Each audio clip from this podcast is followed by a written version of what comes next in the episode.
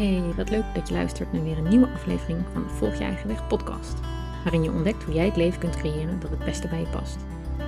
In dit nieuwe seizoen start ik met het delen van fragmenten uit mijn boek Volg je eigen weg. Zo krijg je een beeld van de inhoud van het boek. In andere afleveringen ga ik in gesprek met inspirerende mannen en vrouwen die al jaren hun eigen weg volgen. Ze vertellen hoe ze dat doen, welke uitdagingen ze tegenkomen en geven tips hoe jij dat ook zou kunnen. Scroll dus vooral even door naar de afleveringen van het eerste seizoen voor nog meer inspiratie. Hallo lieve lezer. Dankjewel dat je dit boek hebt opgepakt, gekocht of geleend. Dit boek is het resultaat van mijn jarenlange zoektocht naar het ritme dat het beste bij mij past. Een zoektocht waarin ik ben gaan onderzoeken op welke manieren je ook kunt leven. Naast het geëikte pad van naar school gaan, studeren, werken, een huis kopen, trouwen en kinderen krijgen. Op mijn twintigste leek dit laatste me nog het meest ideale pad om te bewandelen.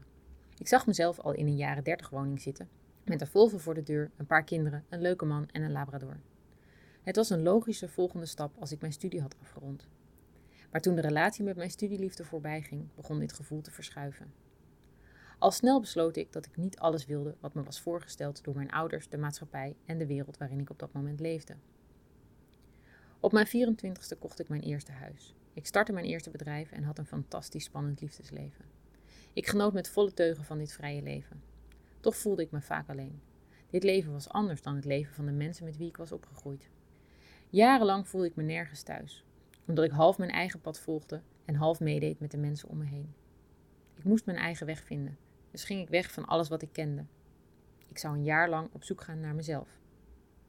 Het is nu elf jaar later en die reis is nooit gestopt. Want ontdekken wat ik nodig had was de eerste stap. Het ook daadwerkelijk naleven is in deze wereld best een uitdaging. Wat ik echt nodig heb, is anders dan wat de buitenwereld van mij verwacht. Als kind uit de jaren 80 heb ik geleerd dat ik alles uit het leven en mezelf moet halen. Dat ik hard moet werken, successen moet behalen, geld moet verdienen en vooral dat alles mogelijk is als je er maar hard genoeg voor werkt. Maar wat als dat niet zaligmakend is? Als het voor jou juist veel beter werkt als je ontdekt waar jouw talent zit en zonder hard te moeten werken doet wat bij jou past. Dat je door het leven heen meandert als een rustige rivier, in plaats van te overleven op woeste golven. De rustige rivier zie ik als de basis van wie jij bent. De woeste golven als de red race die we met elkaar in stand houden. Uiteindelijk is niemand erbij gebaat in die red race te leven. Toch doen we er allemaal aan mee. Zijn er nog voldoende mensen die roepen dat ze het druk, druk, druk hebben en daarbij denken dat het normaal is?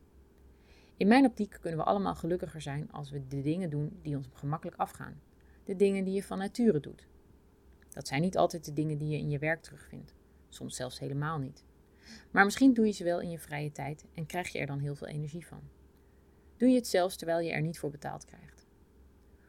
Hoe meer dingen je mag doen die vanzelf gaan, hoe meer energie je krijgt, hoe leuker je leven wordt en hoe meer je kunt. Dan zal ook de balans tussen werk en vrije tijd toenemen. Want het werk waarmee je geld verdient kun je in minder tijd doen waardoor je meer tijd en energie overhoudt voor alles wat daar buiten valt. Mijn wens voor de toekomst. Jarenlang heb ik me afgevraagd of ik de enige was die de behoefte had om anders te leven en werken. Niet meer die stress, maar veel meer rust en ruimte om te creëren en leven vanuit een rustige staat en dan kijken wat de bedoeling is. Ik vroeg me af waarom alles bij ons zo snel moet, altijd gisteren af, en waarom we deadlines stellen die vaak onhaalbaar zijn.